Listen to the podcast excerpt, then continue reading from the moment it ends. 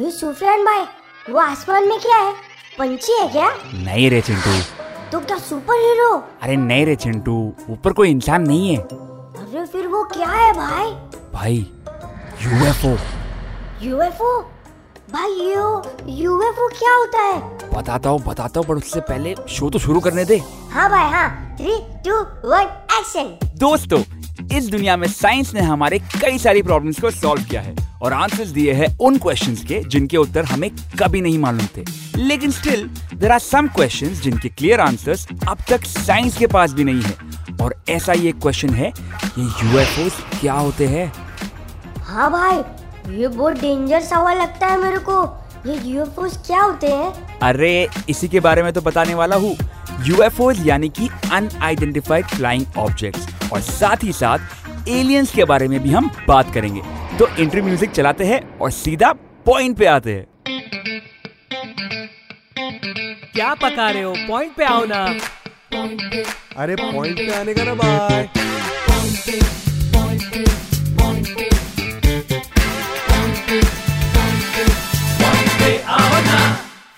Aliens ये दूसरी दुनिया के लोग हैं जो आज हमारे कल्चर का तो नहीं पर पॉप कल्चर का हिस्सा ज़रूर बन गए स्पीलबर्ग के ईटी से लेकर हमारे अपने जादू तक साईफाई फ़िल्मों में एलियंस का अलग ही बोलबाला है। पर जब हम साइंस की नज़रों से देखते हैं कि ये दूसरी दुनिया के लोग सच में होते भी है या नहीं, और अगर होते हैं तो क्या ये दूसरी दुनिया के लोग हमारे बारे में जानते भी है कि नहीं? तो हमें मिलती है बहुत सारी थियोरी जो इस टॉपिक को जितना इंटरेस्टिंग बनाती है, उतना ही कंफ्यूजिंग भी। बट साइंटिफिक थियरीज के साथ साथ कुछ मज़ेदार स्टोरीज भी है एलियन साइटिंग्स की। पहले बात करते हैं कुछ ऐसी स्टोरीज के बारे में। साथ ही इसकी भी चर्चा करते हैं कि अगर एलियंस है तो कहा है? और अगर है तो हमसे छुप के क्यों बैठे हैं भाई? हाँ बताओ। अरे, सुफियान भाई, मेरे को मालूम है वो लोग क्यों छुपे ये एलियन वीडियो लोग को ना, वो डब्बा स्पाइस खेलते ना, वो खेलने में मज़ा आता रहेगा। बोले लपा छुपी बोले तो धप्पा ना भाई। चिंटू, अपनी बकवास बंद कर और मुझे अपनी पहली कहानी सुनाने दे। ये स्टोरी अपनी इंडिया से ही जुड़ी हुई है। छत्तीसगढ़ के जंगलों में कांकेर के पास हमें मिली दस हज़ार साल पुरानी पेंटिंग्स जो कि आज के जमाने के स्पेस सूट्स और यूएफओ जैसे ऑब्जेक्ट्स दिखाती है। इनके तीन पैर और कुछ एंटीना जैसे यंत्र भी थे। एंड इन मिस्टीरियस पेंटिंग्स को लेकर आसपास के गाँव में एक कहानी भी है। कहा जाता है कि पहले के जमाने में there was a particular group of people identified as रोहेलाज रोहेलाज यहाँ आकर एक दो विलेजर्स को अपने साथ ले जाते स्काई की ओर और, तो और इन रोहेलाओं को नोजलेस और हेविली आर्म दिखाया गया है। जैसे कि कोई वो मिशन पर आए हो। अब या तो उस जमाने में लोगों की इमेजिनेशन कुछ ज़्यादा ही तेज रही होगी या फिर इस कहानी में शायद कुछ सच भी छुपा हो। शायद जादू के कसौली आने से पहले हमारे देश में एलियंस एक्चुअली आ चुके हो। Who knows I know Sufiyan भाई। एलियन लोग को सोशल मीडिया पर मैंने ऐड किया है। Chintu for your kind information तुमने एलियंस को नहीं बल्कि अपने रोबो फेलोज को ऐड किया है। Anyway moving on to a काफ़ी इंटरेस्टिंग पीस ऑफ़ ट्रिविया क्या आपको पता है कि दूसरी दुनिया के लोगों के साथ हमारी पहली कॉन्वर्जेशन शायद नाजी लीडर और डिक्टेटर हिटलर के द्वारा हुई थी? हिटलर? यू मीन वो वर्ल्ड वॉर वाला? Yes Chintu. So glad to know कि तुम्हारी मेमोरी डेटाबेस बढ़ रही है। और बाय द वे आजकल अपना चिंटू होमवर्क भी करने लगा है। क्या बोला सुफियान भाई? क्या बोला? कुछ नहीं चिंटू। एनीवे मूविंग ऑन 1936 के बर्लिन ओलंपिक्स के दौरान हिटलर ने रेडियो पर एक अनाउंसमेंट की थी, जो शायद ऐसा पहला मैसेज हो सकता है, जो कि हम ह्यूमंस ने स्पेस तक भेज दिया। सोचिए एलियंस ने अगर कोई इंसान की आवाज़ सुनी भी तो वो हिटलर की सुनी होगी। और इसके बाद आया वर्ल्ड वॉर टू जब यूएफओ के बारे में कंट्रीज़ और भी सीरियस होने लगी। 1947 के समर में शायद किसी इंसान ने पहली बार एक यूएफओ साइटिंग रिपोर्ट की।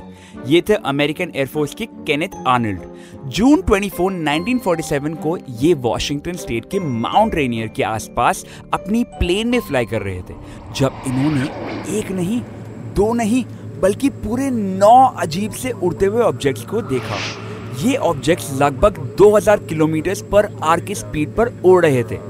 पहले तो मिस्टर आनंद को विश्वास हुआ ही नहीं कि वो क्या देख रहे हैं। पर उसके बाद उन्हें लगा कि मे बी ये अमेरिका की कुछ क्लासिफाइड यानी कि गुप्त रिसर्च और एक्सपेरिमेंट्स का नतीजा होगा। उन्होंने इन ऑब्जेक्ट्स को फ्लाइंग सॉसर्स का नाम दिया, जो कि आज तक यूएफओस के साथ जुड़ा हुआ है। But other than this crazy story कोई स्ट्रॉन्ग साइंटिफिकली रिकॉर्डेड एविडेंस नहीं है इस साइटिंग के बारे में।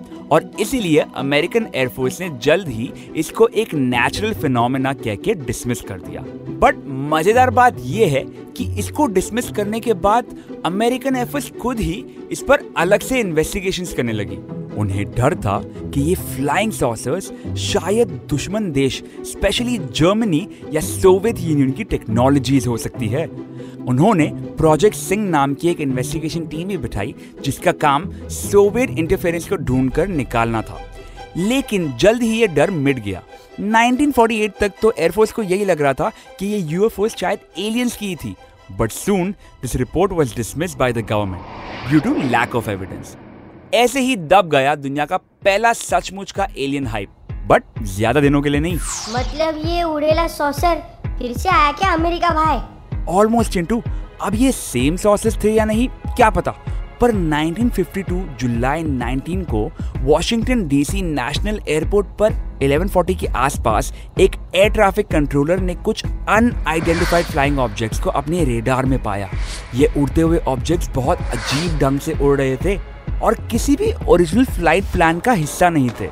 पहले लगा कि शायद कोई मैल फ़ंक्शन होगा लेकिन जल्द ही ये शक मिट गए जब दो और एयरपोर्ट्स ने ये बात कंफर्म की।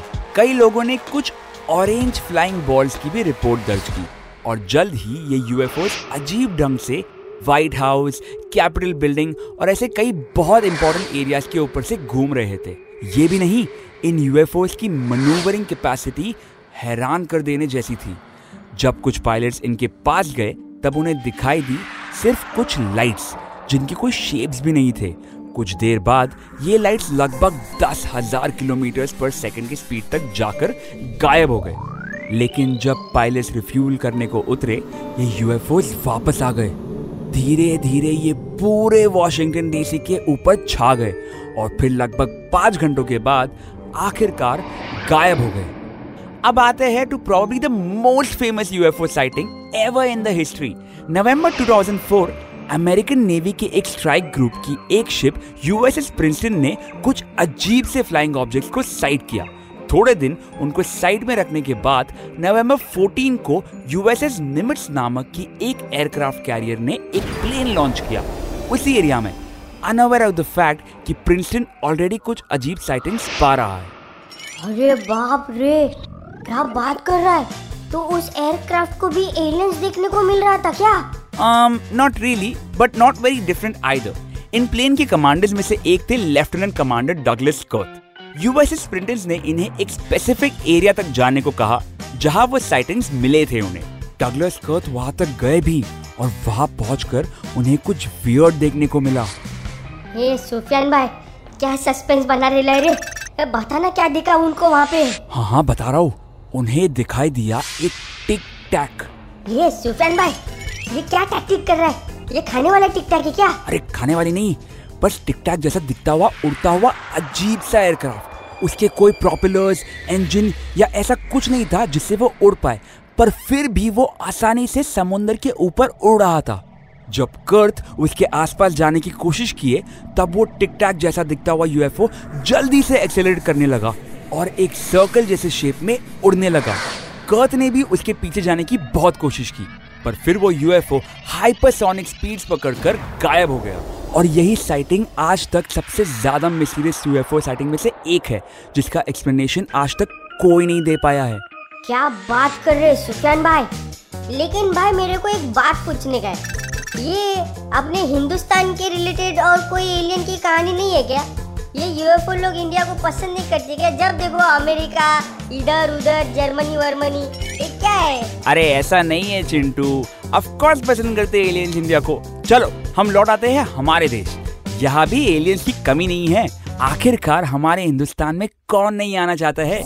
फ़र्स्ट अगस्त 2012 से लेकर अक्टूबर 15 2012 तक इंडियन आर्मी और बॉर्डर पुलिस ने लद्दाख के ठाकुम के पास लगभग 100 से ज़्यादा यूएफओ साइटिंग्स किए हैं। Yes you heard it right 100 sightings ये विजुअली साइटेड ऑब्जेक्ट्स आग से तो दिखाई दे रहे थे पर जब रेडार की मदद से इन्हें कैच करने की कोशिश की गई, तब कुछ नहीं हुआ। जब एक ड्रोन भेजा गया इन यूएफओ के बारे में तलाश करने के लिए, तब ये यूएफओ गायब हो गए। लेट सितंबर में पैंगोंग लेक के कुछ 150 किलोमीटर साउथ हानले की ऑब्जर्वेटरी ने इस पर कुछ रिसर्च किया, जिसके बाद उन्होंने ये वर्डिक्ट दी कि ये यूएफओस ड्रोन्स या कोई मैनमेड ऑब्जेक्ट शायद नहीं है। लेकिन उन्होंने ये भी कह दिया कि ये कोई सेलेस्टियल ऑब्जेक्ट नहीं हो सकती। जैसे कि कोई एस्टेरॉयड या कोई meteor.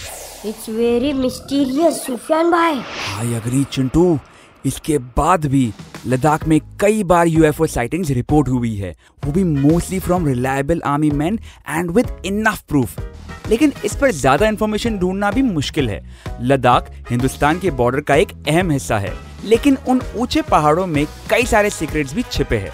क्या सचमुच एलियंस लद्दाख में मैगी खाने आए थे? या ये कोई हमारे दुश्मन देश की अजीब सी टेक्नोलॉजी थी? ये तो शायद हमें कभी नहीं पता चलेगा। अरे सुफियान भाई फिर अपन लोग कैसे एलियन लोग से कांटेक्ट करेंगे? कैसे देख पाएँगे दूसरी दुनिया को भाई? कोशिश और रिसर्च जारी है Chintu.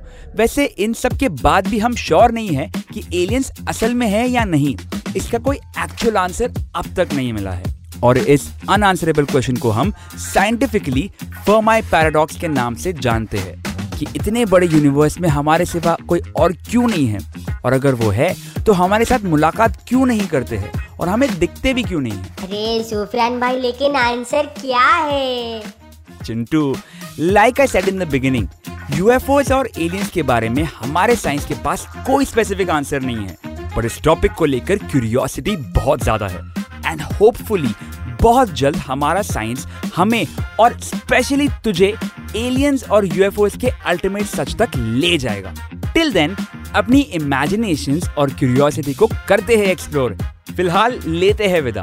Hope you guys enjoyed the episode of point पे आओ ना एलियंस और यूएफओस के बारे में अपने थॉट्स बताना हमें at the rate M N M talkies podcast के सोशल मीडिया हैंडल पर। अगले वीक फिर मुलाकात होगी। एक नई मिस्ट्री और इंटरेस्टिंग सवाल के साथ। तब तक के लिए bye bye take care and stay curious बंटाई लोग। गुड वन चिंटू अरे पॉइंट पे आने का ना bye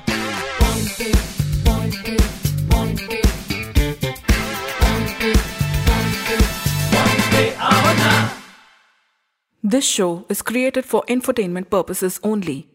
Any names, characters, places, and incidents are published in good faith and for general information purposes only. The creators do not make any warranties about the completeness, reliability, and accuracy of this information.